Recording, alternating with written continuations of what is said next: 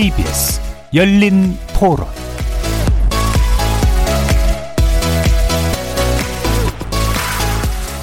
안녕하십니까. KBS 열린 토론 정준희입니다.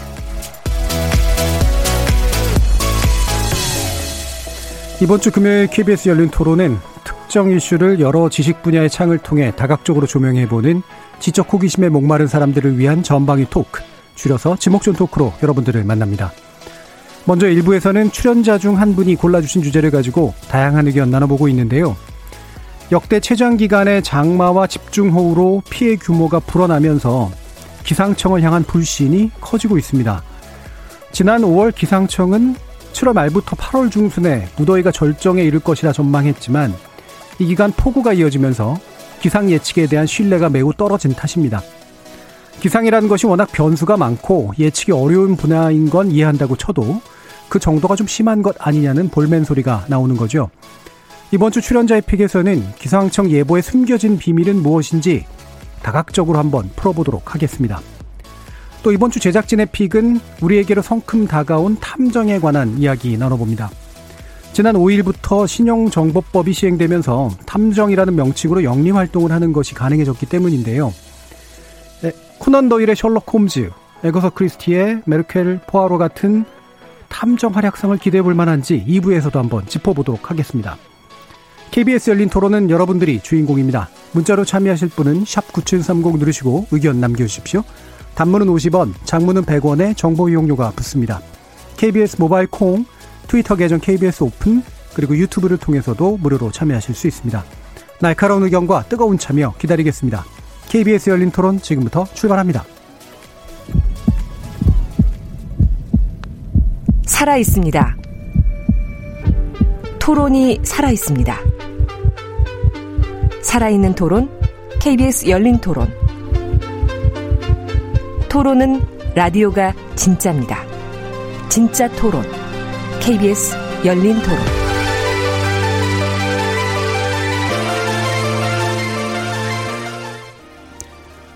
재난 관련 정보 우선 말씀드리고 가겠습니다.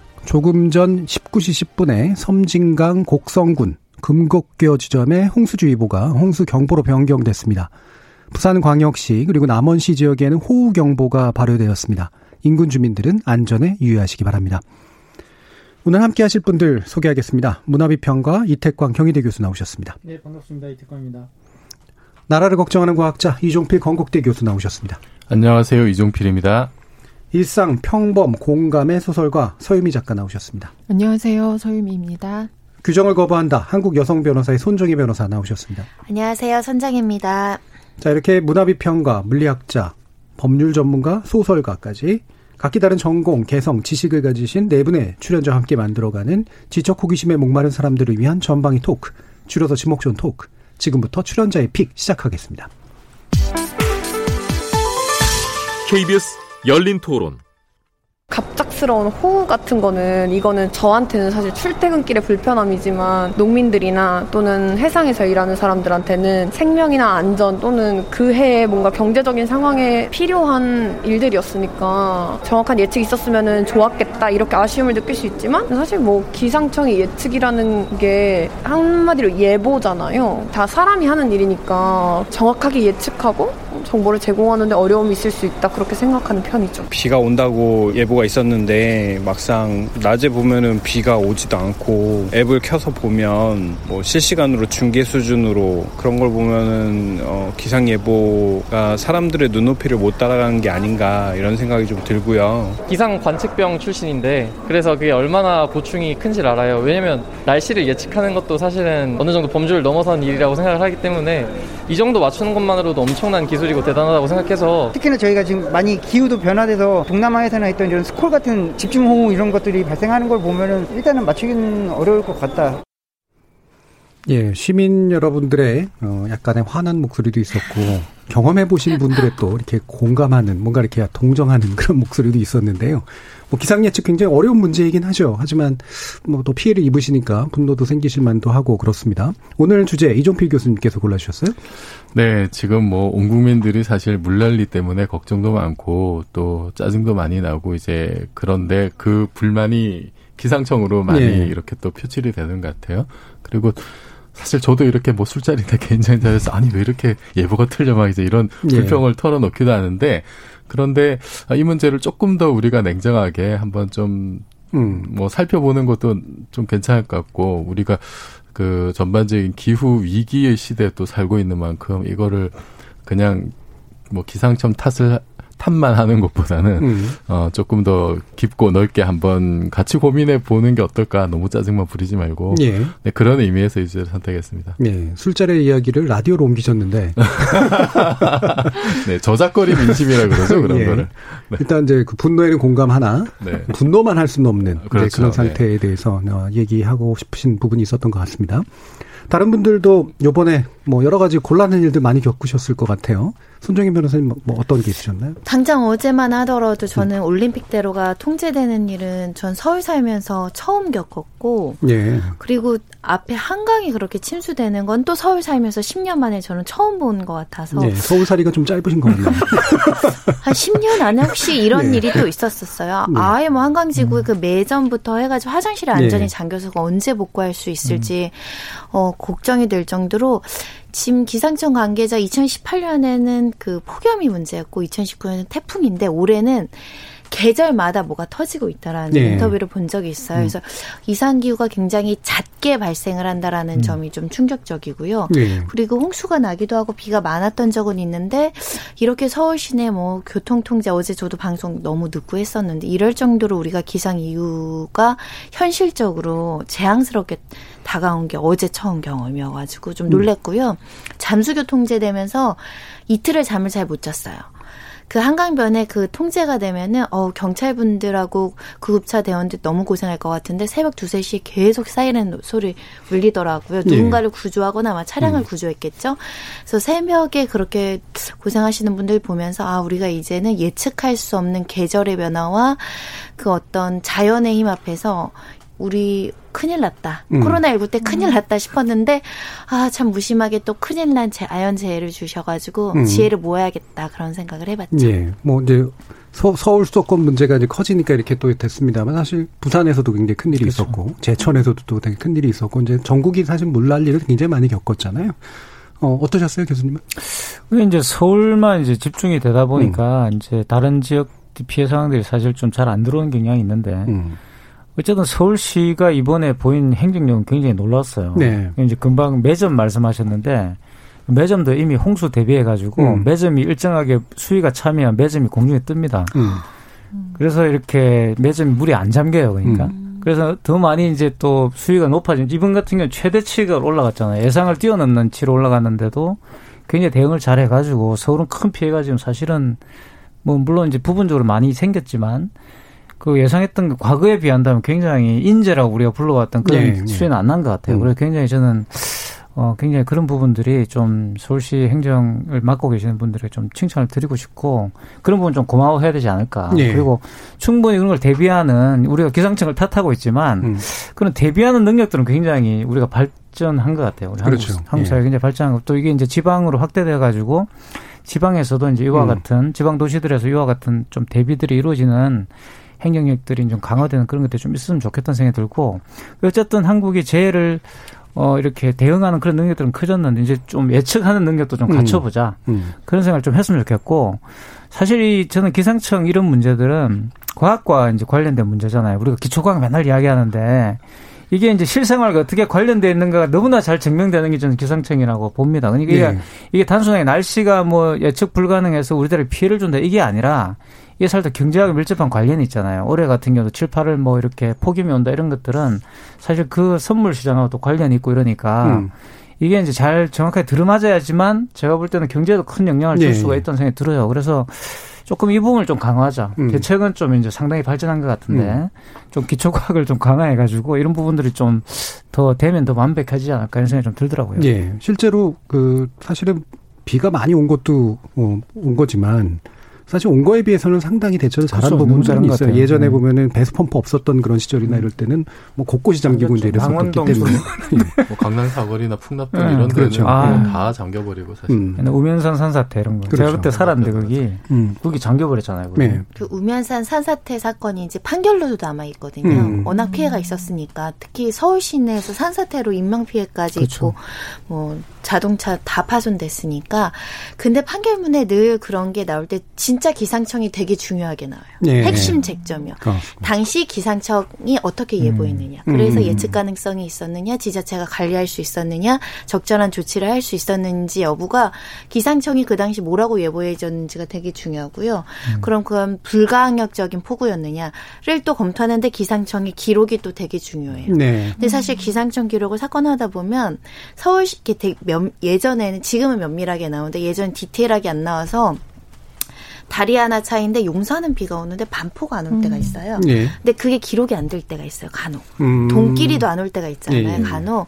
그러면은 피해자분께서 여기 비 엄청 많이 왔다는 거예요. 음, 자기 기억으로. 근데 기상청 기록은 불일치하는 거죠. 음, 음. 그런 약간의 오류들도 과거에는 발생을 했는데 그런 어떤 사고가 터지고 자연재해가 있었을 때 피해가 있느냐 원인 건 결과를 해석하는데도 기상청은 너무나 중요하죠. 그 데이터 자체가 그렇죠. 판결의 승패를 음. 가름할 정도로 좀 중요한데 그래서 기상청에 대해서 많은 예산이 투자돼야 된다. 뭐 좀 관리해야 된다. 더 연구돼야 된다는 거에 100분 음. 공감합니다. 그렇죠. 현대적으로 이게 위험을 관리하는 체계에서 예측을 해 주는 데가 가지고 있는 중요성 이런 게 이제 사실 되게 크잖아요. 서유미 작가님은 어떤 네, 저는 폭염 온다고 사실 예보가 왔어서 예. 제가 작업하는 방에 원래 에어컨이 없었거든요. 그 이런 일이 이제 발생. 예. 아, 그래서 에어컨을 샀어요. 예. 6월이 되면서 샀는데 이 제 제습 기능만 쓰고 있어요. 음. 제습 예. 기능만 쓰고 있고 사실은 아까 그 말씀하셨는데 코로나가 오면서 저희가 이제 이 마스크 쓰면서 있는데 이게 비까지 오니까 사실 너무 고통스러운 거예요. 그렇죠. 습한데 마스크를 쓰고 수업도 저는 하니까 그래서 음. 야 되게 힘들다라는 생각이 들었고 코로나 이전에 사실 제가 어 재난하고 재앙이 나오는 소설을 하나 쓴 게 있었어요. 음. 장편인데 접었거든요. 음. 어, 정말 잘 접었다. 음. 정말 이 기후가 변하는 기후 이제 재난이라고 하잖아요. 이걸 보면서 아 그동안에 겪었던 굉장히 오랫동안 저 제가 살아온 인생 동안 겪었던 것들을 토대로 사실 저는 소설 어쩌면 거기서 예. 이제 상상을 피웠던 건데 정말 작년 올해 이렇게 오면서 느끼는 걸 보면은 아 너무 급변하고 있고 알수 예. 없는 방향으로 가고 있다라는 생각이 들어요. 예. 이게 되게 중요한 부분 얘기해 주셨네요. 그러니까 음. 이 소설가로서 이제 소설을 쓰더라도 이제 경험의 토대를 둬서 쓸 네. 수밖에 없는 건데 이게 지금 기상 예측 시스템이잖아요. 사실은 과거의 정보의 토대를 둬서 데이터를 가지고 예측할 수밖에 없는 측면이 있어서요. 네. 그 부분에 문제가 생기고 있는 거죠, 지금. 그렇죠. 사실 그 기상 예측을 하는 게 이렇게 어떻게 보면 이게 문명의 척도라고도 할 수 있는 예, 거거든요. 그 옛날에는 뭐 이제 기후제 지내고 이제 신의 뜻이다 이제 이러던 시절 음. 에서부터 이게 어떤 과학적으로 이해를 하기 시작하면서 사실은 또 문명이 같이 발전해 온 거고 그런데 그 우리가 그 이제 날씨 예보와 관련해서 가장 그 먼저 우리가 전제로 해야 될 게 뭐냐면은 이거는 예측이 어려운 거예요. 네. 일단 어려운 거고 이걸 이제 물리적으로는 복 그 혼동계라고 하죠. 카오스라고 카오스. 하는데 음. 이게 어떤 거냐면은 초기 조건이 아주 약간만 변해도 음. 그게 나중에 엄청나게 그 큰 효과를 야기할 수 있다는 거예요. 예. 이거 보통 나비 효과라고 예. 이제 하잖아요. 그러니까 그 고전 역학적인 관점에서 보자면은 원리적으로 인 프린시플 하게는 그냥 초기 조건 놓고 뭔가 동력학을 계산을 하고 엄청난 슈퍼컴퓨터 돌리면은 최종적인 결과를 다 알 수는 있습니다. 예. 원리적으로 원리적으로. 가능하다는 거예요. 근데 실질적으로는 불가능해요. 왜냐하면은 모든 조건을 일단 그 결과에 그 영향을 주는 모든 조건, 아주 미세한 조건까지 다 고려한다는 것 자체가 현실적으로 예. 불가능해요. 음. 현실적으로 불가능하고 그리고 그 미세한 요소들이 정말 복잡한 과정을 거쳐서 그게 증폭이 되고 그게 또그 여러 단계를 거쳐서 이제 다양한 효과를 복잡하게 내기 때문에 예. 이거를 뭐 그 계산을 해서 뭔가 한다라고 음. 하는 거는 적어도 지금 우리의 그 문명 수준, 과학 기술이나 문명의 수준으로는 사실상 불가능한 일입니다. 이걸 예. 일단 좀 전제로 해야 될것 음, 같아요. 음. 근데 그 한계를 극복하기 위해서 이제 여러 가지 노력들을 하고 있는 거고 그런데 우리나라가 그 옛날에 이렇게 그 이제 그 뉴스에 일기예보 하시는 분 나와서 이렇게 손으로 그리면서 이제 하듯이죠. 예. 그때가 오히려 더 잘 맞았다라고 하시는 분들도 이제 계신데 사실 뭐 전혀 그거는 이제 사실이 아니고요. 예. 엄청난 발전을 했었고 그때와 비교해서 지금 그 전문가들 하는 얘기는 우리나라 기상 선진국입니다. 음. 기상 선진국이고 뭐 한 90점 이상을 주는 분들이 많더라고요. 예. 예. 그 우리가 지금 상당한 수준으로 올라와 있는데 그래도 이제 좀 여전히 좀 부족한 부분들이 있긴 하죠. 그러니까 그 예측을 잘 하려면 일단 그 세 가지 요소 소프트웨어가 필요하고 하드웨어가 필요하고 그걸 운영하는 사람이 필요합니다. 네. 그 기상청에서는 이제 그 소프트웨어를 한 40%, 그다음 음. 하드웨어를 한 32, 어, 뭐 32% 정도, 그다음 사람의 능력이 이제 막 28% 네. 정도라고 하는데, 그러니까 소프트웨어 소프트웨어가 지금까지 사실 없었어요. 하드웨어에 해- 해당하는 건 이제 관측 자료 네. 하고 그거를 계산하는 컴퓨터. 데이터와 컴퓨터. 네, 네 음. 데이터와 컴퓨터인데 슈퍼컴퓨터를 우리가 이제 500억짜리를 음. 이렇게 많이 들여와 가지고 지금 한 다섯 대 정도 이제 굴리고 네. 있고 남부럽지 않은 수준 사실 이제 돌리고 있는 것 같아요. 그것도 사실은 국민들의 열화 같은 이런 성화, 음. 이 구라청 막 이제 이런 것 때문에 아 예. 이런 장비 도입하자라고 해서 들어온 거고 그 사실 국민들의 힘이 저는 컸다고 예, 봐요. 예. 어 그거는 이제 됐고 그 관측 어떤 그 데이터를 모으는 것도 굉장히 잘하고 있다고 음. 그럽니다. 전문가들 얘기가. 어, 그리고 이제 문제는 그 이제 그거를 돌리는 이제 소프트웨어가 있어야 되잖아요. 네. 수치예측 모델이 있어야 되는데 그게 그 작년에 개발이 이제 완료돼서 올해부터 실전 투입됐어요. 예. 그래서 사실은 지금 올 여름에 이렇게 그 여름 예보가 나오고 하는 게 그 우리나라에서 만든 한수 한국 그 어 뭐죠 이게 그 한국형 수치 예보 모델이라고 한국형 수치 예보. 예, 음. 한수예라고 음, 줄여서 음. 하더라고요. 이게 영어로 이제 KIM, KIM이라고 예. 하는데 요것이 사실 실전에 투입되고 이제 맞는 음. 그 어떻게 보면 뭐 첫 시험대 시험대인데. 비슷한 예 그런 게 돼가지고 음 뭐 이제 검증에 지금 그 검증대에 오른 뭐 원하지 않게 음. 뭐 원하든 원하지 않든 그런 상태가 됐는데 그 어쨌든 외형적으로는 그렇게 굉장히 그 세계 에서 남부럽지 않은 수준까지 올라와 있다. 예. 그래서 일단은 그 정도는 좀 전제를 했으면 좋겠어요. 네. 그 지금 스포컴 얘기를 이제 많이 하시니까 결국 이제 돈 그렇게 써가지고 스포컴 도입했다는데 뭐야 뭐 이런 얘기들을 많이 하시는데 사실 스포컴만으로 해결이 안 된다는 이제 그런 말씀이시잖아요. 저희 아버지 며칠 전에 만났는데 새로 스마트폰을 바꾸셔가지고 좋은 거 샀다고 이제 그러시는데 날씨가 안 맞는다고 되게 화를 내셨어요. 근데 비슷한 제 거죠. 이제 이게 하드웨어가 아무리 잘 갖춰져 있다고 해도 데이터와 이제 굴리는 소프트웨어가 네. 그다음에 인간의 직관 뭐 이런 것들까지 들어가야 될 텐데 그런 요소들 그 어떠세요? 이게 스마트폰 사실 많이 그 의존하시잖아요. 근데 배신당한 일이 되게 많으실 텐데. 이게 사실 이제 슈퍼컴퓨터를 도입해가지고 기상청이 그렇게 이제 예보하는 거는 음. 당연히 이제 과학적인 어떤 예측인 거죠. 그래서 하지만 말씀하신 것처럼 기후라는 게 그 과학적 예측을 잘 벗어나잖아요. 제가 예전에 영국에 살 때 정말 웃기는 일이 한 번 있었는데 아침에 일어나서 보통 이제 영국은 이제 기상이 굉장히 예. 불안하니까 아침에 일어나면 반드시 습관이 뭐냐면 일기예보를 봅니다. 음. 그래서 오늘 뭐 이제 뭘 입고 가야 될지 우산을 들고 나가야 될 장화를 신고 가야 될 이런 걸 결정해야 되는데 보통 이제 되게 이제 기상 예보가 되게 재밌어요. 그러니까 워낙 이제 날씨가 이상하니까. 그래서 나와서 보통은 이렇게 이제 그 비 오는 거에 우산을 들고 나온다든가 뭐 이제 뭐 이렇게 선탠을 하고 나온다 이렇게 이제 하면은 아 오늘 해가 나겠고 이렇게 되는데 그냥 다 입고 나온 아 여러 가지를 다. 기상 예보가 이제 그래가지고 예. 자 오늘은 날씨가 맑았다 구름이 있겠다 나중에 비가 왔다 다시 바람이 불겠습니다 이렇게 하는 거예요. 그러면서 뭐라고 나왔냐면 unpredictable이라고 나왔어요. 예측 불가. 근데 그게 이제 일기에 본 거죠. 이게 약간 유머인데 사실 뭐 이제 불안한 어떤 그런 기후라는 것은 당연히 이제 우리가 맞이해야 되는 부분이고 사실 그럼에도 불구하고 당연히 예측은 이제 해야 되겠지만 그래서 그런 부분들이 또 발생했을 때는 웃고 넘어갈 수 있는 그런 또 여유도 필요하지 않는가 생각이 들고요. 물론 그게 또 피해를 입으신 분들 입장에서는 또 내가 어떻게 여유를 갖겠나 생각하시겠지만 또 기상 예보가 가지고 있는 어려움들도 있는 것 같아요. 그런 부분들도 충분히 좀 감안해야 될 것 같고 그리고 또 최근에 이제 보시면은 이 또 역시 이것도 여러와 같은 성화가 이제 또 국민들 사이에 있는데 이 외국 앱을 가지고 네네 그렇죠. 전 세계 지금 그 구름 이동을 전부 다 음. 이렇게 중계해 주시는 분도 계세요. 그러니까 제가 참조하는 게 제가 잘 가는 자전거 동호회가 있는데 음. 제가 지금까지 경험한 그게 가장 정확해요. 이분들은 모여가 왜냐면 자출을 해야 될까요 말아야 될까요 예, 예. 아침에 6시부터 올라오는데 그러면 그 세계 기후 기상을 전부 다 관찰해가지고 이렇게 올리시고 한두 명이 올리는 게 아니죠. 음. 수십 명이 올리니까 오히려 그런 걸 보는 게 이제 더 효과가 있는 그런 경우도 좀 있더라고요. 예. 이게 서로 다른 앱, 서로 다른 데이터 뭐 이런 것들이 작동을 하는데 또 제일 중요한 건 사람의 연결인 것 같긴 해요. 그렇죠. 실제로 현장에 계시는 분들도 있고 그게 서로 막 연결이 되니까 정보의 업데이트가 그래도 좀 빨라지는 그런 구속 같은 것들은 있는데 나름대로 노하우 같은 게 좀 있으세요?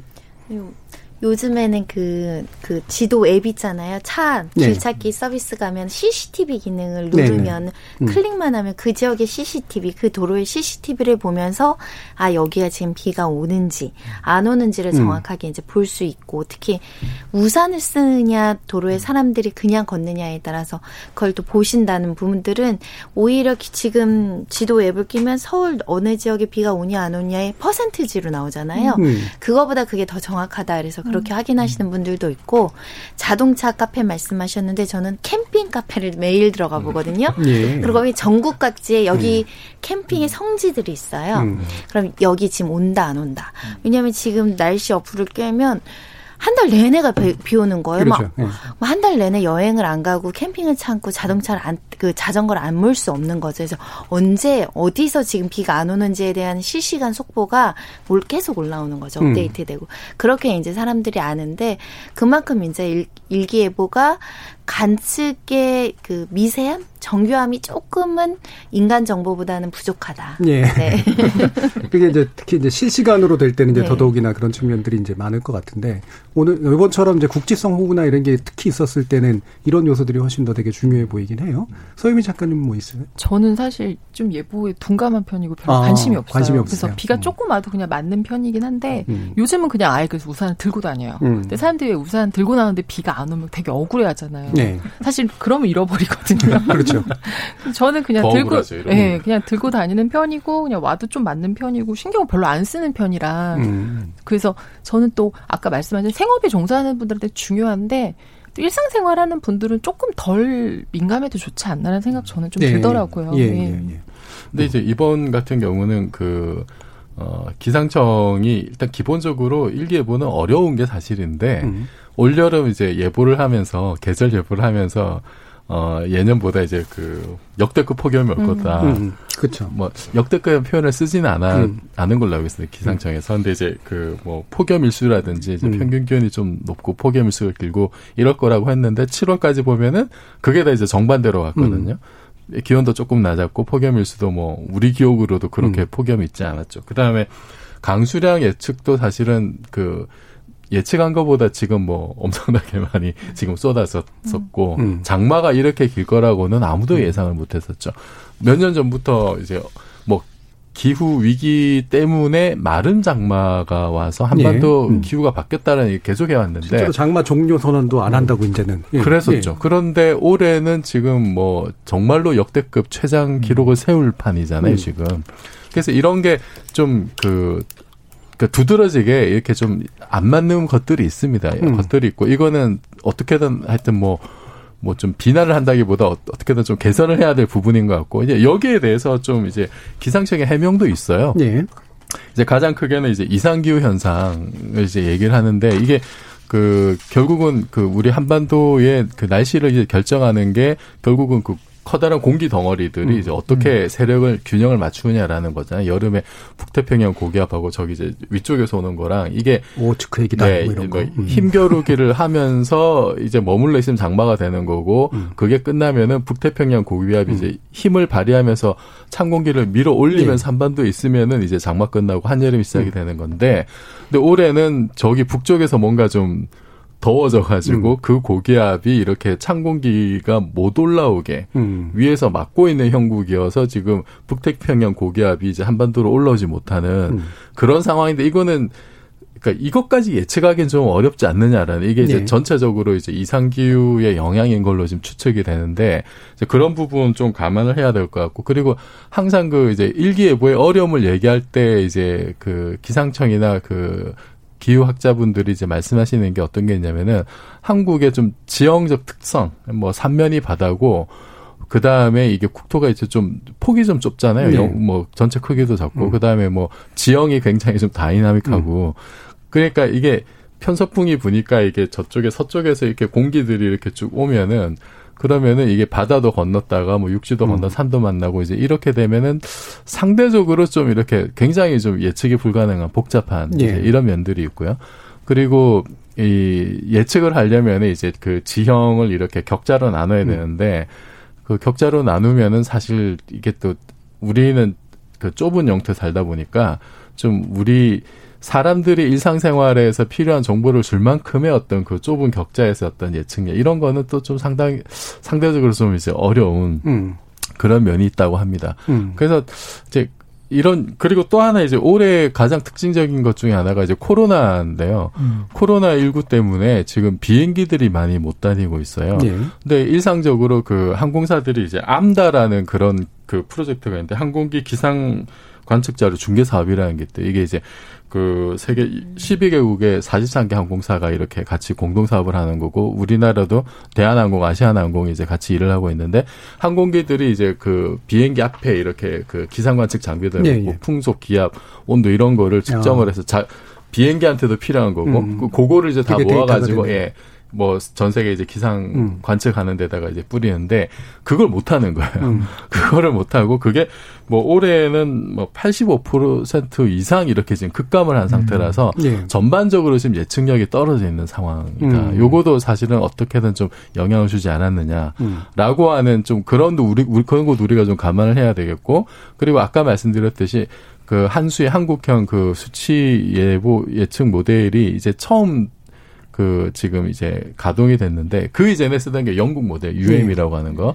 영국 모델은 뭐 세계 2위권에 가장 잘 맞는 거라고 하지만 이거는 영국에 가장 특화된 모델이고 예. 이제 한국에 맞는 걸 처음 만들어 본 거예요. 그래서 이거를 지금 영국 모델이랑 같이 병행해서 쓰는데 아무래도 이게 우리가 새로 개발한 거다 보니까 이게 또 시간이 좀 지나야 되고 이게 또 돌려보면서 자꾸 이렇게 업데이트를 또좀 음. 해야 될 거잖아요.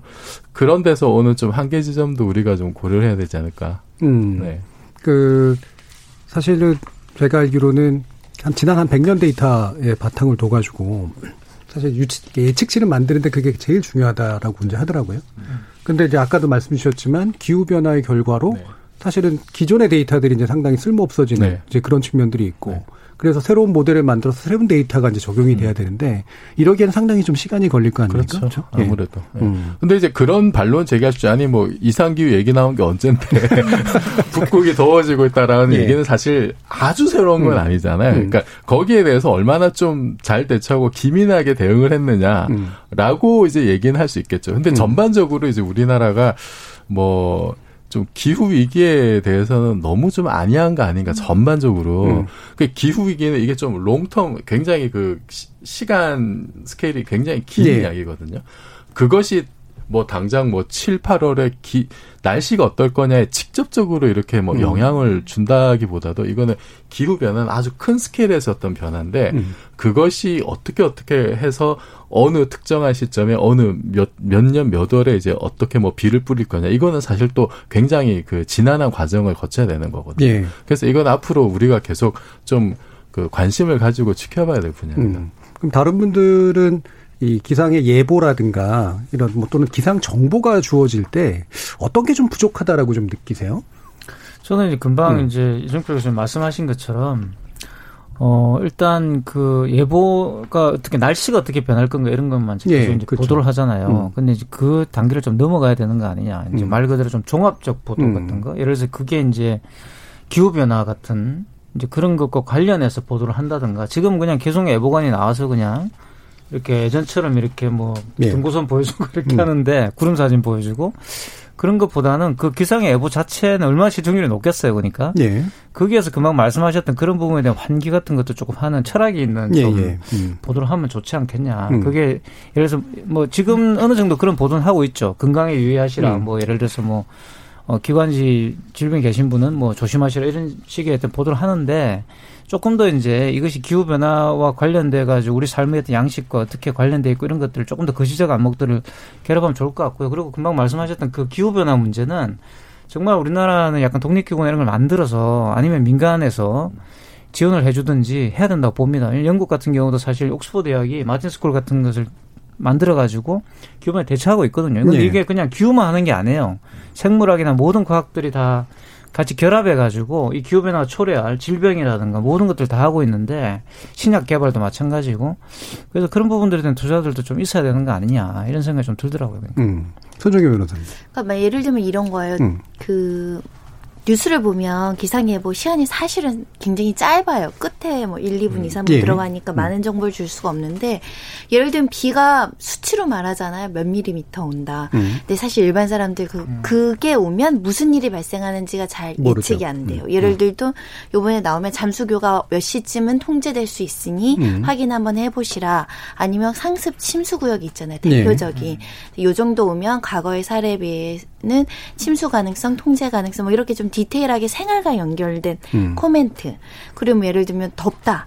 더우면 이런 이 정도 몇 시쯤 되면은 과거 사례 그 무슨 질병 걸려서 쓰러지는 확률 이런 거를 좀 설명을 해주면 예, 예. 몇 도 올라간다는 체감이 안 되는데 이것 때문에 어 무슨 질병으로 쓰러질 수 있다 이렇게 좀 생활과 연결된 코멘트 이런 게 좀 필요하고 또 건강과 관련된 코멘트 그렇게 해주면 조금 도움이 되지 않을까 그리고 농업 지역에서는 또 지역마다 방송사들 있잖아요 그럼 요 정도 비 오면은 어느 농업 지역 사람들 은 어떤 조치를 하셔라 이렇게 좀 음. 디테일한 그 생활 속 예보 에 대한 대책까지 음. 그것도 좀 포함되는 기상 예보 이런 것도 도움이 되겠다. 그렇죠. 예. 기상이라는 게 결국은 인간의 삶에 굉장히 크게 영향을 미치는 건데 이 수치가 사실 어떤 의미를 가지고 있는지를 각각의 조건에 맞춰가지고 좀 해설해 주거나 뭔가 이야기를 해주거나 주거나 조언해 주거나 이런 것들이 상당히 많이 필요할 것 같아요. 어, 그렇기 때문에 이제 예측, 정확한 예측도 중요하긴 하지만 예전에 보면 이제 예측 방식이 이제 70%, 뭐 90% 이렇게 바뀌면 나더러 뭐 하라는 거지? 뭐 이런 생각이 좀 사실 들었거든요. 70%니까 우산을 뭐 7개, 뭐 70%만 가져나갈 수도 없는 거니까. 그러니까 이런 게 이제 어떤 의미를 가지는 걸까를 이제 계속해서 번역해 주는 행동들, 이런 게 가장 중요할 것 같아요. 예. 음. 그 사실 이제 그게 어떻게 보면 수치로 이렇게 확률로 음. 바뀐 게 이제 과학한 입장에서는 정말 과학적으로 바뀐 그렇죠. 거거든요. 과학적으로 바뀐 거죠. 네. 이게 예를 들면 이제 뭐 비올 확률 70%다라고 하면은 지구 같은 행성이 음. 이게 한 100개 있으면은 음. 그럼 그 중에 한 70개는 그 지역에 비 온다는 얘기거든요. 예. 우리는 그렇게는 해볼 수 없는 거니까 이제 실생활에는 사실 좀 이렇게 그 실생활에서 온다 안 온다 이거잖아요, 사실은. 음. 그 갭이 있는 건 사실입니다. 그리고 요거를 예측력을 높이기 위해서 이제 아무리 이게 이제 복잡계고 슈퍼컴퓨터 아무리 돌려봐야 한계가 있는 건 분명한 사실인데 그리고 뭐 제, 제가 이제 그쪽 전문가분한테 한 물어보니까 구름과 관련된 예측은 정말 어렵다 그러더라고요. 네네. 그게 가장 어렵고 그게 또 이제 뭐 비나 이런 데 큰 영향을 주는데 하필이면 그게 제일 어렵대요. 음. 그러면은 뭐 그렇다고 이제 가만 손 놓고 있을 수는 없고 최근에 이제 인공지능을 이용해서 구글 같은 데서는 이제 뭐 나우캐스트 이런 예. 걸 가지고 예측을 하는데 이거는 뭐냐 계산하는 게 아니에요. 음. 슈퍼컴퓨터는 그냥 계산하는 겁니다. 음. 슈퍼컴퓨터가 별게 아니고 그냥 CPU가 뭐 몇백만 개, 뭐 천만 개 이렇게 있는 거예요. 음. 그게 그냥 병렬 처리하는 거거든요. 냅다 계산만 하는 거예요. 네. 그러니까 방정식 푸는 거죠. 음. 그러니까 지금 우리가 예보하는 거는 초기값 입력하고 방정식에 때려 넣어서 결과를 나오는 거 음. 보고 이제 이렇게 예측을 하는 건데 인공지능이 하는 건 뭐냐면 인공지능은 패턴 인식하는 거거든요. 그림을 딱 보고 이제 아 다음에 어떻게 될 건데 이게 이제 구글에서 발표한 나우캐스트 같은 경우는 굉장히 뭐 그냥 레이더 사진 이것만 보고 그냥 이제 뭐 계산 시간도 얼마 안 걸리고 미 기상청보다도 훨씬 더 정확하다 이제 이런 뭐 자기네 얘기니까 음. 뭐 이제 그렇다고 합니다. 그리고 실제로 이 복잡계를 어떻게 인공지능이 그, 그 기계 학습으로 어떻게 예측을 할 것인가에 대한 연구들도 최근에 활발히 되고 있어요. 그래서 상당히 주목할 만한 성과들. 그러니까 기계 학습을 시켜가지고 예측을 한 결과와 실제 이제 그 방정식을 푸는 결과를 예. 비교하니까 상당히 비슷하더라. 이런 얘기가 제 최근에 제 소설책에도 잠깐 나옵니다.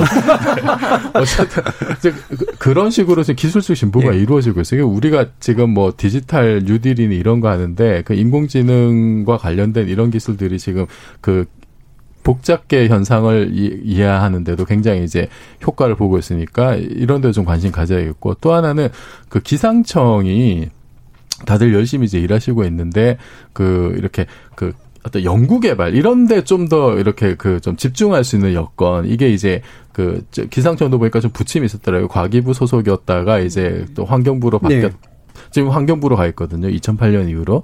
뭐 그리고 이제 좀 이제 외부 인사들이 이렇게 그 기관정으로 오고 하면서 약간 좀 이렇게 그 연구 개발이나 이런 것보다 본인 굉장히 좀 그, 런 것보다는 이렇게 좀 정무적인 거 어떤 실적 위주로 가는 게 아니라라는 음.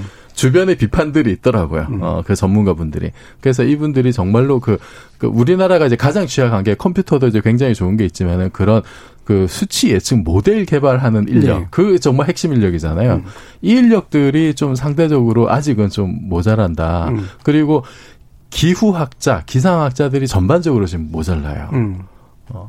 근데 이제 이, 런 인력들을 이제 어떻게 키울 것인가에 대해서는 사실 그런 계획들이 별로 없거든요. 음. 그런 그런 거 일차적으로 키워내는 데가 대학이잖아요. 예. 근데 대학은 지금 다들 대학에서 무슨 뭐 기후학이나 기상학이나 이런 거 누가 하려고 그러겠습니까? 돈벌이 안 된다고 다 지금 내쫓아내고 있는 예. 교육부나 이런 데서도 이제 지금 이러고 있는 상황이거든요. 음. 그래서 이런 걸 좀 종합적으로 좀 봐야 되지 않을까. 완전히 좀 좀 패러다임이 좀 바뀌어야 된다고 봐요. 이게 우리가 코로나 겪으면서 방역이 제2의 국방이라고 하는데 네. 앞으로는 기후 위기에 대응하는 것이 전 제3의 국방이 될 것 같거든요. 음. 좀뭐 그린 뉴딜 한다고 하는데 정말로 좀 획기적인 발상의 전환이 필요할 것 같습니다. 예. 그 참고로 그 이종필 교수님이 최근에 지은 소설의 제목은 빛의 전쟁이라고 하는 거긴 한데요. 예. 네, 고맙습니다. 빛, 예. 아니 근데 과학자님 앞에서 예. 이런 과학적인 분석 위에 진짜 우리가 전통적으로 아우 비 오면 신체 리듬이 달라진다. 음. 이 생리적인 기능, 인간의 생리적인 기능, 동물, 음. 생물과 어떤 이런 생리적인 리듬이 어 나 너무 잘 맞춘다라는 분들 계시잖아요. 그런 음. 비과학적인 연구는 전혀 쓸모가 없고 반영이 안 되는 것인지. 네, 뭐 관절이 아프다 이런 거. 음. 그거도 사실은 그러니까 예를 들어서 아까 말씀드렸듯이 항공기들이 다니면서 데이터를 수집하잖아요. 그걸로 이제 뿌리듯이 거기서 어떤 과학적인 요소들 습도가 올라갔을 네. 때 신체 변화라든지 음. 그런 것이 이제 뭐 관절통으로 이제 오는 걸 텐데 그런 것들을 예를 들어서 웨어러블 기기에다가 이렇게 그 결합을 해가지고 자기의 어떤 신체 이상 음. 음. 굉장히 민감하신 분들이 있을 테니까 네. 그런 것들이 이렇게 뭐 사물 인터넷에 연결이 돼가지고 뭐 local하게 그 동네에서만 만약에 네. 이제 할 수 있다면 그 동네 가장 정확한 정보를 또 줄 수도 있겠죠. 네. 네. 제가 어렸을 때 다섯 살 때인가였을 때 허리 다친 적이 있었어요. 여덟 살까지 굉장히 잘 맞췄습니다. 그 뒤로 여덟 살 이후에 치유되셔서 네, 다 치유가 돼가지고 네. 못 맞췄는데. 또뭐 동물들도 비 오면 어떻게 행동하고 음. 이런 것들을 제가 다큐멘터리 같은 데서 본 적이 있어서 그렇게 조합을 음. 하면 더 통계치가 정확해질 것 같아요. 직접적인 인과관계가 밝혀진 그렇죠. 건 거의 없어요, 사실. 네. 안타깝게도. 음. 네. 결국에는 이제 뭐 기계에 대한 투자라든가 뭐 이런 것도 되게 중요한데 이제 사람 문제도 분명히 있는 네. 것 같아요. 인력 또는 해석해 주는 분들, 실제로 연구하시는 분들의 역량이라는 것도 굉장히 중요한데 그리고 기상청 예보관들이 기상청 내에서도 3D 업종이라고 그러더라고요. 네. 굉장히 그 밤새서 힘들게 일하시고 있어서 이런 때에서 우리가 좀 이렇게 격려를 해주고 응원해 줄 필요가 음. 있을 것 같습니다. 그래서 마지막으로 나눌 말씀이 통보관이잖아요. 네. 예전에 김동완 통보관 네. 정말 강력한 카리스마가 있으셨던 그런 분인데 그분들이 굉장히 좀 인기가 있었던 이유는 권위도 있지만 저는 스토리텔링 쪽도 그렇죠. 있었다고 이제 생각을 하거든요. 서유미 작가님 어떻게 네. 보세요? 아, 저 기억나요. 그 시그널 네. 뮤직과 함께 나오시면 네. 그 약간 큰 아빠 같은 느낌으로 음, 음. 봤었던 기억이 있는데 아까 그 얘기 잠깐 나왔죠. 옛날이 더 잘 맞았던 것 같다. 근데 제가 보기엔 김동완 통보관님의 통보관님. 힘이었던 그렇죠. 것 같아요. 예, 그 권위죠. 안 맞아도 음. 막 이렇게 이렇게 설명해주고 이렇게 해주고 음. 하면 그 다음에 안 맞아도 약간 괜찮은 느낌. 밤에 음. 또 나오시면 또 얘기해 주시니까 그런 느낌이 있었던 것 같아요. 근데 저도 이 자연의 변화, 기후 변화 보면서 이런 걸 볼 때마다 항상 자연스럽다는 말에 대해서 생각을 하게 돼요. 아, 음. 자연스럽다는 것이 무엇인가. 음. 어, 우리는 그게 너무 당연하다고 받아들이는데 사실 전혀 그렇지 않다라는 생각이 들고 그래서 아까 말씀하신 뭔가 실전적으로 진짜 해야 하는 분들의 인력도 문제고 저는 아까 그 예보에서 뭘 했으면 좋을까라는 음. 거에 대해서 사실 저는 좀 그런 생각을 했는데 약간 기반을 좀 다지는 게 좀 필요하다는 생각이 들어요. 그래서 우리가 예를 들면 실질적으로 진짜 지구 온난화 때문에 이런 일들이 일어나니까 좀 길게 보고 지구 온난화를 막기 위해서 진짜 그냥 일반적인 사람들이 할 수 있는 작은 일들 캠페인처럼 예를 들면 음. 뭐를 뭐뭐 하지 말자. 뭐한세 가지 정도, 두 가지 정도 이렇게 해서 좀 전파를 해서 그 보면 분명히 지키는 분들이 있어요. 네. 그래서 음. 그런 것들이 저는 좀 해서 우리가 그러니까 서로 다 양방향으로 그러니까 예보가 틀리면 틀린다고 뭐 원만만 하는 게 아니라 좀 함께 할 수 있는 것들을 좀 얘기해서 하면 좋겠다는 생각이 들어요. 예. 자, 우리 청취자들도 많은 의견들이 있으셨을 것 같은데 어, 일단 몇 가지 좀 소개를 시켜드리겠습니다. 오윤재님은 인간은 비구름의 위치를 예측하고자 하지만 바람은 그 비구름의 위치를 좌지우지합니다. 인류가 풍향을 예측한다는 것이 가능할까요? 슈퍼컴퓨터 수십 대로도 어렵지 않을까요? 굉장히 작가님 같은 그런 비유를 해주셨습니다. 카라마 국뽕님, 환경오염 때문에 기존의 누적된 데이터로는 기후를 예측할 수 없다고 생각합니다. 라고 의견 주셨고요. 6644님은 기상청을 축소시켜야 합니다. 많은 예산이 들였지만 예보 능력은 낮은 수준입니다. 라고, 어, 아픈 이야기를 해주셨습니다. 6726님은 자연재난, 특히 일기예보와 관련해 기상청을 원망해서는 안 된다고 생각을 합니다. 삼면이 바다로 둘러싸여 있어 날씨가 시시각각 변할 수밖에 없다고 봅니다. 기상청을 탓하기보다는 재난 대비 노력에 더 힘을 쏟아야 하지 않을까요? 라고 의견도 주셨습니다. 자, 그러면 우리 또 재난 정보도 들어봐야 될 것 같아서요. 라디오 재난정보센터에 들어온 이야기 몇 가지 좀 전해드리도록 하겠습니다. 정기진 씨. 자, 옛날만 해도 사람들은 음, 자연의 문제 그리고 재해의 문제를 이제 신의 문제로 생각을 했습니다. 네, 하지만 이제는 과학이 발달하면서 인간이 과연 얼마나 자연과 함께 살아가되 예측하고 대비할 수 있을 것인가라는 문제로 책임이 옮겨졌는데요. 뭐 이러한 질문은 결국은 인간 자신에게로 향해야 될 것 같습니다. 우리 인간이 어떻게 자연을 예측할 수 없는 형태로 또 만들어 버렸는지라고 하는 문제도 함께 고민해 봐야 될 시간인 것 같습니다. 지목전 토크 출연자의 픽은 여기서 마무리하겠습니다. 여러분께서는 KBS 열린 토론과 함께하고 계십니다. 토론이 세상을 바꿀 수는 없습니다. 하지만 토론 없이 바꿀 수 있는 세상은 어디에도 없습니다.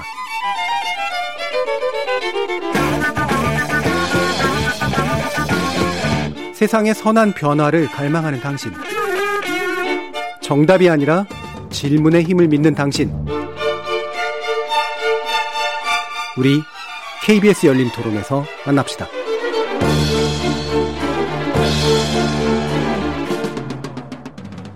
사설 탐정들이 정확하게 해줄 거 아니에요. 지금 경찰도 뭐 잘 못 믿는 부분도 있고, 그리고 또 경찰들 업무가 많으니까 그런 부분들은 사설 탐정들이 좀 해결해 줄 수도 있죠, 외국처럼. 네. 하나하나 다 하면 그게 좀 의미가 있을까요?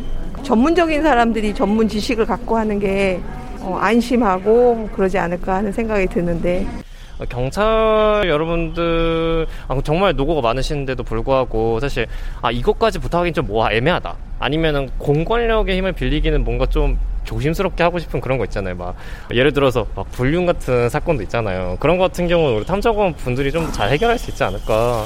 그 사설 탐정을 운영하시는 분은 좋겠죠. 거기서 수입을 창출할 거니까. 근데 그렇지 않고 시민으로서는 조금 저는 반대 입장이에요. 그런 거는. 우리의 신분 노출이 다 되잖아요. 어떤 비리가 가정에 있던 어디 사회에 있든 그걸 사설 탐정을 이용해서 그거 다 파헤치고 하면 개인 정보도 그렇고 그거 우려가 더 큰 거죠.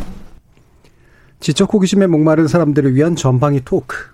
제작진의 픽은 탐정 시대가 온다로 잡혀져 있습니다. 문화비평가 이태강 경희대 교수, 물리학자이신 이종필 건국대 상고교양대 교수, 서유미 작가, 손중혜 변호사 이렇게 네 분과 함께하고 있습니다. 자, 시민들 말씀도 들었는데요. 확실히 탐정이라는 말에 대해서 이렇게 많은 분들이 생각하고 계신 부정적 이미지 같은 것들이 확실히 좀 있는 것 같은데 대부분 뭔가 파헤친다. 이제 이런 이제 이미지인 것 같아요. 그러면 이게 법적으로 좀 이렇게 그 이해를 명확하게 해야 될 것 같은데 탐정이라는 게 지금까지 불가능했다가 갑자기 가능해진 건지 어디까지 가능해진 건지 뭐 이런 부분들에 대한 궁금증이 있을 것 같거든요. 어, 현행 그러니까 과거에는 61년도에 흥신업 규제법 이라고 해서 네. 이런 것들을 다 이제 금지했다라고 보시면 될 것 같고 그럼 누군가의 개인 정보를 취득하기 위해서는 법률이 근거가 있어야 되잖아요. 그동안에 이제 신용정보법 이런 유사한 법률로 이제 규제를 해왔고 이 법에는 탐정 명칭 자체를 못 쓰게 못 쓰게 돼 있었다. 그래서 음. 어디든 간판에서 탐정 이런 걸 보신 적이 없을 음. 거예요. 그런 경우로 이제 탐정업이 사실상 금지됐다 이렇게 우리나라에서는 봤는데 어 끊임없이 이제 퇴직 경찰 공무원 분들 관련 업종 분들로부터 탐정업 해야 된다. OECD 50, 35개국 중에 우리나라만 하지 않는다. 사실상 필요성이 있다라는 요청이 굉장히 많았고 2018년에 그래서 고양 경찰서장님께서 헌법선언을 했어요. 탐정업을 음. 못하게 하는 것 자체가 내 재산 그 직업 선택의 자유를 침해한다.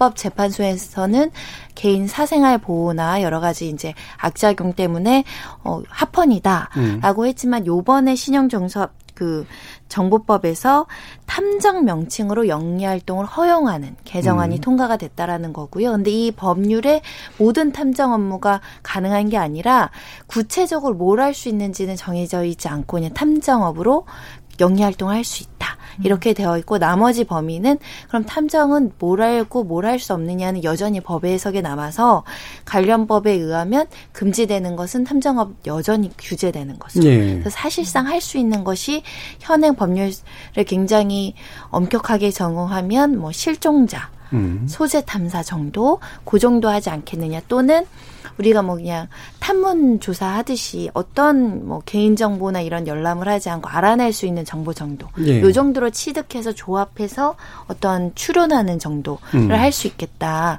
조- 그 정도 예측이 되는데 이 첫발이니까 시행해 보고 업무 범위는 좀 설정이 될 필요가 있어요. 예. 그러니까 줄이자면 신용정보법상으로 원래는 금지돼 있었던 탐정이라는 명칭을 이제는 사용해서 영리 활동을 할 수 있다는 열린 건데 하지만 막 할 수 있는 게 아니라 그 사람들한테 예. 어떤 권한이 안 주어졌어요. 그렇죠. 예를 들면 신용조사 업체들이 있어요. 이 사람들은 무슨 업무를 하냐면은 돈 떼 또 떼인 돈 찾는 음. 거라서 채권자로서 그 사람이 소재 파악하고 그 개인이 재산 일부 재산권을 파악할 수 있는 공적인 어떤 개인 정보를 열람할 수 있는 기능을 줬거든요. 근데 이 탐정업은 허용했지만 이 사람들에게 그런 공적인 정보를 취득할 수 있는 근거를 안 만들어 줬기 때문에 예. 사실상 개인 정보에는 아직 취득 그 접근할 수가 없는 거죠. 음. 다른 분들은 탐정 필요하다고 생각하세요? 이미 탐정이라는 음. 이름은 없지만 예. 탐정 업무를 많이 하시죠. 네티즌 수사대. 뭐. 내가 볼 때는 이 탐정업 개업하면은 우리나라 너무 잘 될 것 같아요. 예. 엄청 많이 되실 것 같고 지금은 인터넷에만 계시지만 이분들이 개업을 하셔가지고 뭐 간의 수익도 올리고 또뭐 사회 정의도 실현되 얼마나 좋겠어요. 이게 사실 탐정 자체는 말씀하신 것처럼 상당히 문학적으로 많이 가공되고 우리가 일반적으로 이제 영화나 이런 데서 보는 그런 탐정들이 많았던 것 같고요. 그래서 이제 막- 막상 이제 탐정 이제 이 이제 허가 허락된다 이렇게 말 생각을 하니까 많은 분들이 이게 뭐지라고 생각하시는 것 같아요. 사실 기존에 또 심부름 센터 같은 것도 있었고 또 기존에 금방 말씀하셨던 것처럼 떼인 돈 갚, 그 찾아드립니다. 갚아드립니다. 뭐 이런 것들도 있었잖아요. 그죠? 그런 그런 부분들도 이미 이제 실행되고 있는데 이게 이제 업무로 좀 통합될 필요는 있지 않을까라는 생각은 개인적으로 들어요. 그러니까. 음. 그래서 이제 좀 그런 부분들이 있으면 좋을 것 같고 또 이제 어, 사생활 침해 이런 부분을 명백하게 이제 조금 어느 정도 대책이 있어야 되겠죠. 너무 이제 또 탐정의 권한이 커져가지고 막 정말 말 그대로 네티즌 수사대처럼 아무 데나 가가지고 이렇게 수사하고 이러면 안 될 것 같고 그런 부분들이 좀 정해지면 지금 현재 어느 정도 공권력의 어떤 약간 이제 아무리 공권력이기 때문에 이제 커버할 수 있는 부분이 좀 있을 거 아니에요. 그런 부분들 그런 부분들을 보조할 수 있는 그런 역할들을 할 수 있지 않을까. 저는 음. 사실 탐정 개업할 수 있는 부분에 저는 개인적으로 좀 찬성이거든요. 네. 예. 영국에서 공부하셔서 혐홈적으로 낙친하셨는데. 아니, 그래서 뭐 긍정적일 것 같아서. 설구 작가님. 아, 저도 되게 예. 재밌어하고 예. 그쵸, 진짜 문학 작품이 많이 나오고 음. 또 영화에도 많이 나오고 그래서 근데 우리나라 탐정하면 약간 없지만 우리나라의 탐정 이미지는 좀 음침하고 그렇죠. 예. 뭐 미행하고 뒤밟고 정말 그 음. 캐고 특히 불륜이나 떼인도 나오고 관련이 많이 돼서 음. 저도 그리고 정말 네티즌 스타일 말씀하셨는데 어 정말 셜록처럼 음. 그 이렇게 있는 정황 정말 뭐 개인 정보도 필요 없고 있는 안 해요. 정황으로 추리로. 네 음. 추리로 음. 열애 밝히고 뭐, 뭐 결별 밝히고 음. 이런 거 보면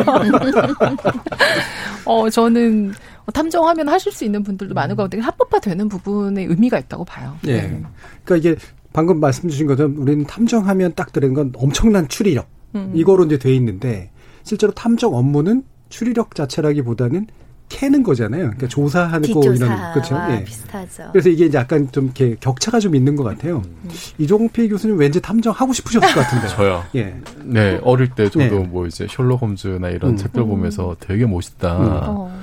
저거는 진짜 어, 똑똑한 사람들이 음. 이렇게 하는 건가 이런, 이런 생각도 많이 했었는데 그 저는 그 탐정업이 허용이 되는 게그 저는 그- 그게 바람직한 방향인 것 같아요. 음. 어, 일단은 그 허용을 하면서 이- 뭐 예상되는 부작용 이런 거를 좀 음. 이렇게 관리를 해 나가는 방식이 좀 바람직한 것 같다. 왜냐하면은 음 이게 탐정이 이제 한마디로 말하자면 좀 개인 수사관 비슷한 수사권이 없긴 하겠지만 예. 그런 그런 역할을 해주는 것 같거든요.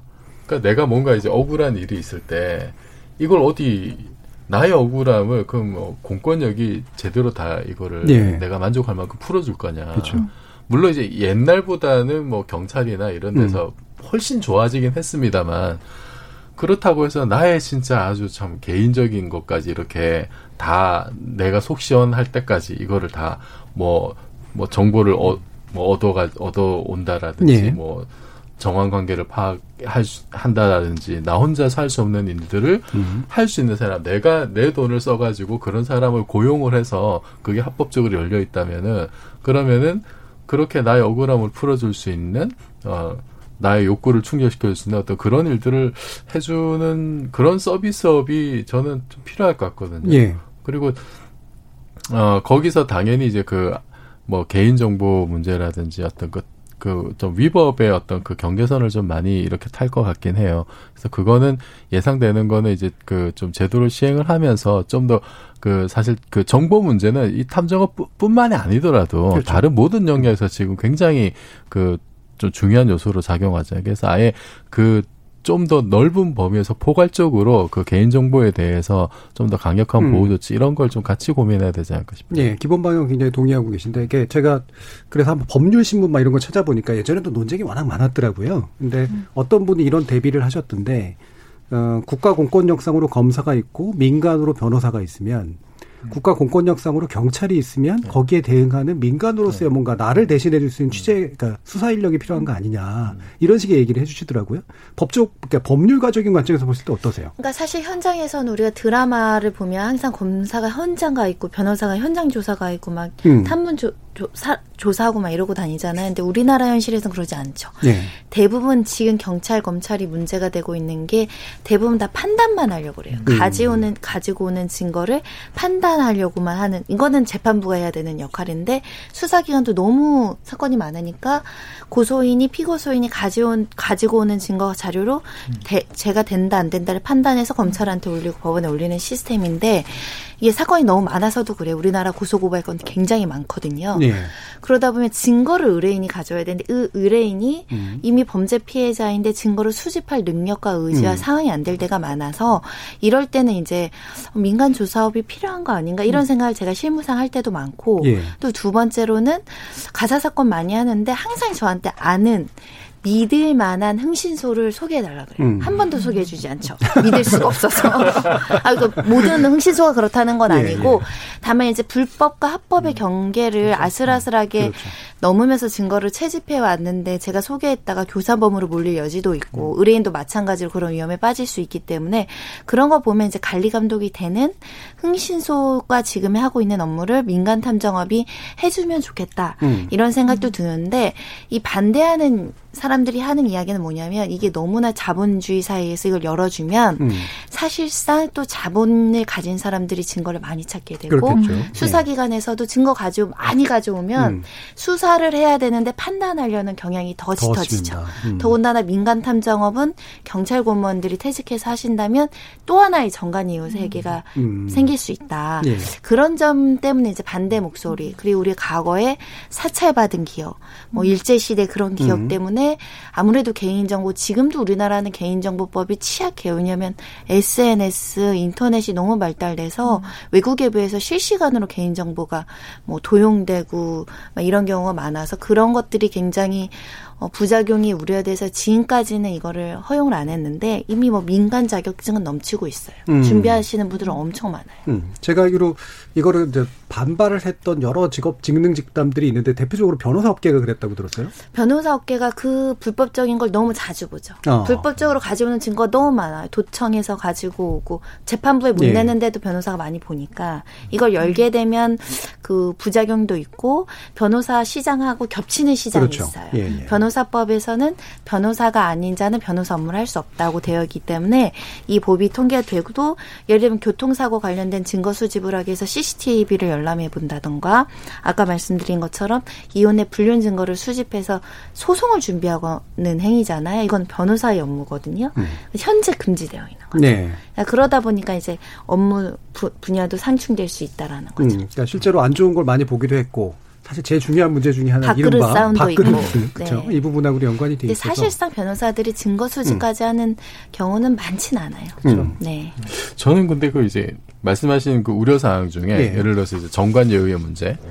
그거는 뭐 예를 들어서 뭐 몇 년 동안 못하게 한다라든지 뭐 그런 식으로 좀 피할 수도 있지 않을까 싶고 음. 빈익빈 부익부 문제도 이제 딱 떠오르더라고요. 음. 돈 많은 사람 어차피 정말 예를 들어서 뭐 엄청난 어떤 뭐 탐정 뭐 이런 사람 고용해가지고 탐정 수십 명을 고용해가지고 증거를 수집한다라든지 그럴 수도 있을 것 같은데 근데 이미 돈 많은 사람들은 수십 명의 엄청난 변호사를 데리고 다니잖아요. 실제로는 또 고용도 하죠. 네, 네. 고용도 하고 아니 그뿐만 아니라 뭐 좀 불법적으로 뭐 이렇게 뭐 법관 관리 옛날에는 정말 대기업 총수들이 법관 관리까지 다 했었고 이미 그랬던 게 수십 년인데 어 근데 거기에 비해서 사실 힘없는 사람들은 그럴 어떤 변호사만 하더라도 굉장히 문턱이 높잖아요, 사실. 네. 문턱이 높고 또 하나는 그 우리나라에서 이렇게 뭔가 억울한 일을 당했을 때 피해자가 그 증, 그거를 이제 그 뭐 위법 여부를 입증해야 되는 경우, 피해자가 입증을 해야 되는 경우들이 꽤 많잖아요. 네.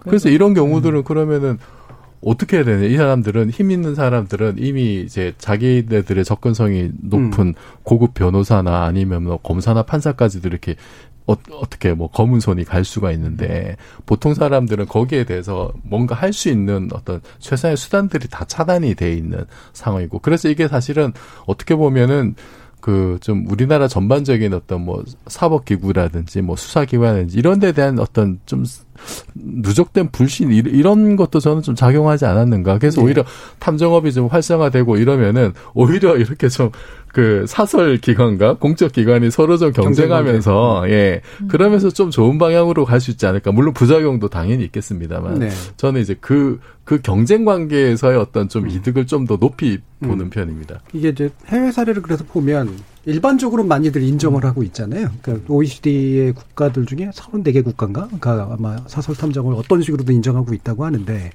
실제로 뭐 그런 탐정들을 만나보신 적 있으세요? 이용해 보신 적이 있거나. 실제로 만나본 적은 없는데 이제 대부분 이제 외국 같으면 사고가 나면 브로커가 오고 네. 이제 이런 일이 벌어지면 탐정을 그렇죠. 고용하죠. 음. 탐정을 고용해서 하는데 일, 일반적으로 탐정은 대부분 전직 경찰인 경우가 음. 많이 있더라고요. 미국 같은 경우는 거의 민간 경찰이라고 보시면 될 것. 같아요. 프라이빗 그러니까 그러죠. 네. 총기를 사용할 수도 네. 있고 또 수갑까지 가지고 다니더라고요. 그러니까 이제 굉장히 이제 민간 경찰의 어떤 역할들을 하고 있는 것이고 저는 역시 그 부작용은 있겠지만 음. 긍정적 작용도 많을 거라고 저는 생각해요. 근데 지금 현재 일반적으로 많은 국민들이 생각하는 어, 바가 뭐냐 그러면 경찰 수사권이 이제 경찰에게 수사를 의뢰할 수 없는 그런 문제들이 많이 있고 설령 수사를 의뢰하더라도 수사가 안 되는 경우가 많이 있잖아요. 이제 그런 경우 특히 뭐 이제 이 성폭력 피해자라든가 이런 분들은 이런 것을 입증하기 굉장히 힘들어져요. 그러니까. 음. 근데 지금은 이제 변호사들에게만 이제 맡겨져 있는데 변호사하고 물론 이제 겹치는 부분들도 있겠지만 그런 부분을 조정을 잘 해가지고 수사가 필요한 부분들은 역시 이제 힘을 합칠 수 있는 부분이 있는 거죠. 서로 이제 보조를 할 수 있는 부분이 있는 것 같고 그래서 제가 그 아는 경우가 제 친구가 탐정을 고용해 가지고 예전에 했던 자기 양부모를 찾는 경우도 있었거든요. 예. 근데 그런 게 미국에서 있었고 음. 이제 그런 긍정적 요소도 많이 있습니다. 음. 그래서 그런 부분들을 얼마나 부작용을 줄일 것인가든 이 자격증을 준다든가 네. 또 교육기관을 준다든가 또 정관 예우 문제와 관련된 부작용들을 충분히 생각해야 될 것 같고요. 그리고 이제 사생활 침해 지금의 사실 수사라는 건 추리가 아니라 이제 데이터 수집이잖아요. 결국은 그런 부분들에 대해서 어떻게 규제를 할 건가 이런 것들 좀 고민하면은 최소한 부작용을 줄일 수 있지 않을까 생각이 들어요. 예. 그러니까.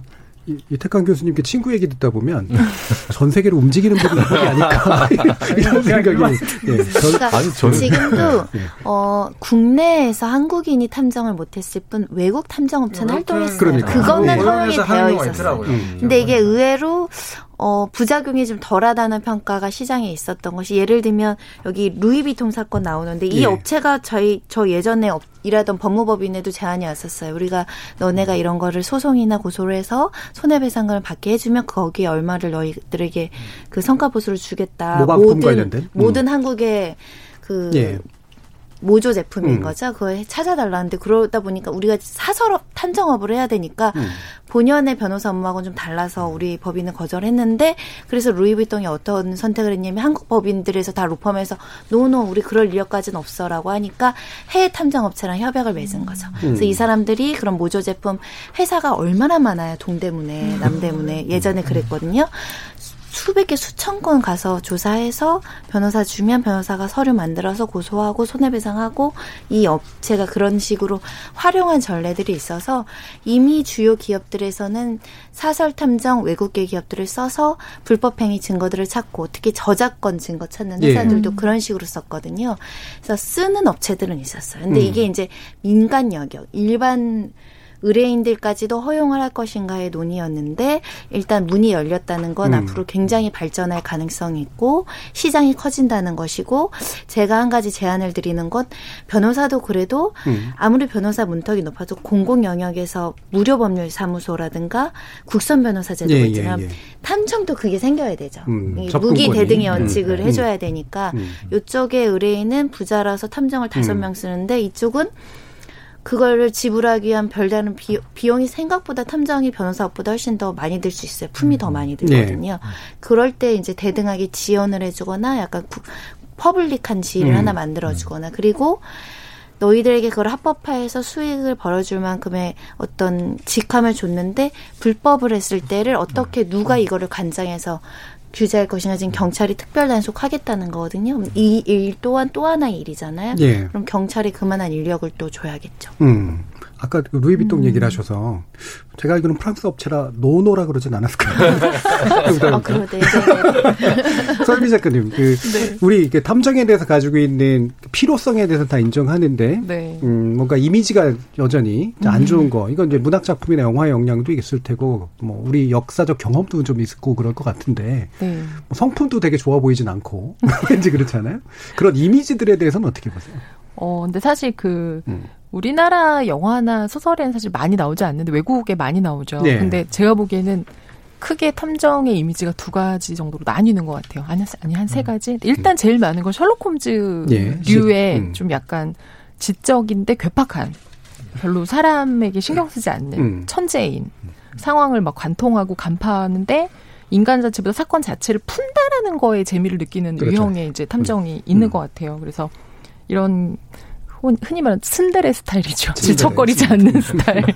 네, 그런 유형이 있고 그다음에 그게 이제 셜록 홈즈 스타일이면 그 필립 말로라고 레이먼드 챈들러가 만든 그그 나오는 그 거기 나오는 소설 중에 나오는 그 탐정은 잘생겼어요. 음. 잘생기고 고독하고 우리가 약간 보는 주윤발 느낌 같은 이런 느낌의 또 음. 탐정. 그래서 그 조직 경찰이 맞지 않아서 자유롭게 어, 그 탐정업을 하는. 같은. 네, 음. 맞아요. 그래서 그 경찰을 그만둔 자유롭고 잘생긴 음. 캐릭터가 또 있고 그다음에 그 아가사 크리스티가 만든 푸아로 같은 경우는 네. 사실은 그 셜록 홈즈와 좀 다르고 요 잘생긴 거와 다르게 좀 작고 음. 그 코스염으로 그렇죠. 음. 이제 그 되는 작은 회색 내세포가 있다 그래서 그 자그마한 덩치에 깔끔한 남자로 나와서 사람들의 이 사람은 그 사람들이 말을 시키면 사람들이 막 술술술 불게 하는 언변을 음. 갖고 있는 걸로 나와서 그 탐정들을 작가들이 만들 때 각각 특징 음. 이 사람이 가지고 있는 특화된 걸 가지고 있는 것 같아요. 예. 아니 우리 조선 명탐정 이런 있죠. 거 아 저도 얘기하면서 사실 아 맞다 생각이 나더라고요. 그래서 요즘에 프로파일러 분들 활약 좀 하시고 예. 많이 공부들 하시는데 그런 분들도 들어올 것 같고 음. 예를 들면 심리 상담가들도 들어올 것 같고 그러니까 이 업무를 할 수 있는 부분들 업무 협약을 맺어서 할 수 있는 시너지는 되게 많을 것 같고 지금 이제 대표적으로 거론되는 게 가출 청소년 찾기 업무, 실종사 수색 치매 노인 실종 사건 예. 그리고 아까 말씀드린 것처럼 부모님 찾기 이런 거에는 어, 많이 도움됐으면 좋겠다 예, 생각이 들죠. 음, 그러면 어쨌든 양지로 나오게 만드는 과정이 결국 계속 수- 어, 속행돼야 될 텐데 어떤 종류의 법제화 방식이 있을 것 같으세요? 저는 업무 범위를 그냥 무분별하게 확 해놓으면은 이게 좀 혼동이 있을 것 같아요. 예를 들면 탐정이라고 해서 그 명함을 가지고 우리 집에 띵동을 누르고 저 누구누구 탐정입니다. 음. 이 사람 아십니까? 뭔가를 좋아했을 때 일반인이 어 탐정이 무슨 일까지 할 수 있지가 딱 명확해야지 네. 불법이 좀 불법인지 합법인지 협조할지 말지가 정해지는 음. 거잖아요. 그래서 업무 범위를 좀 한정해 줬으면 좋겠다. 음. 그런 관련 법률 뭐 아까 말한 번호사법, 뭐 신용정보법 다 개정해야 되거든요. 그래서 그런 것들 좀 한정해 줬으면 되- 좋을 것 같고 이 지금 직업이 불법은 안 하려면 어느 정도 권한을 줘야 돼요. 예. 지금 신용정보 회사들이 하는 정도, 음. 주민등록 주소지 정도 찾는 정도, 음. 뭐 이런 것 정도까지는 일정 부분 권한을 주고 페널티를 주고 징계를 할 수 있게끔 좀 디테일한 하나의 또 법률안이 나와야 되겠죠. 음. 그럼 진입 장벽하고 관리 감독 이런 것들은 어떻게 보세요? 어, 진입장벽은 이제 그래서 지금 나오는 음. 것이 이게 민간 자격을 전제해서 나온 건데 국가 공인 자격제로 돌려야 된다는 이야기들이 예. 있어요. 그래서 음. 사실 개정 법률안이 나오긴 했는데 나왔다가 폐기됐다, 나왔다 폐기됐거든요. 그래서 음. 정 그런 개인 정보에 접근할 수 있는 권한을 준다면 국가가 관리해야 공인하는 게 맞다. 예, 예. 네. 그리고 국가가 관리하는 것도 예. 자격 시험화 해야 되는 거죠. 노량진에 이제 탐정학과 생각. 충분히 뭐 그런 말 할 것 같습니다. 같이 한번 이렇게 선정 가보세요. 한번. 과학 수사. 네, 이종필 교수님은 이제 직업을 바꾸실 때가 된 것 같은데 이제 소설가 됐다가 이제 사실은 한번, 네. 그게 되게 중요해요. 예. 바빠서 이렇게 판사, 검사, 변호사 다 바빠서 현장 한번 안 나가서 놓치는 것들이 있거든요. 가서 음. 이웃 지문한테 한번 물어보고 우리 드라마에서도 그런 거 많이 나오잖아요. 사소한 정보인데 하지 않아 서 놓친 것, 시간이 없다고 놓친 것 그런 것들을 해주시면 참 좋죠. 음. 이종필 교수님 어떤 탐정상을 기대하세요? 그러면 어, 과학적 분석. 과학적 아니면 정의감 뭐 여러 가지가 있을 거 아니에요. 저는 이렇게 그 예. 억울한 마음을 풀어줄 수 있는. 어. 예.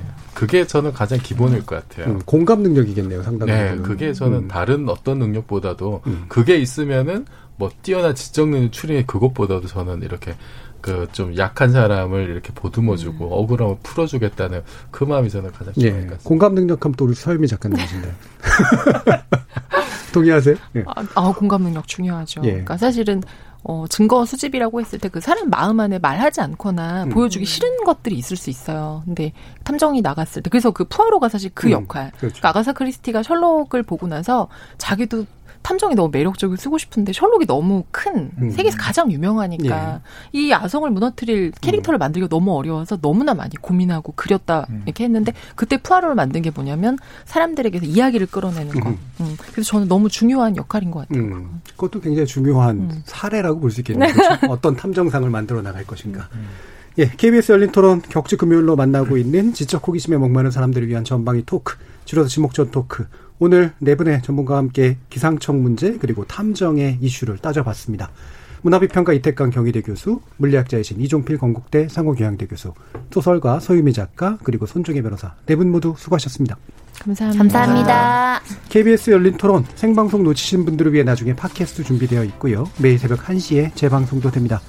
저는 다음 주 월요일 저녁 7시 20분에 다시 찾아뵙겠습니다. 지금까지 KBS 열린 토론 정준이었습니다.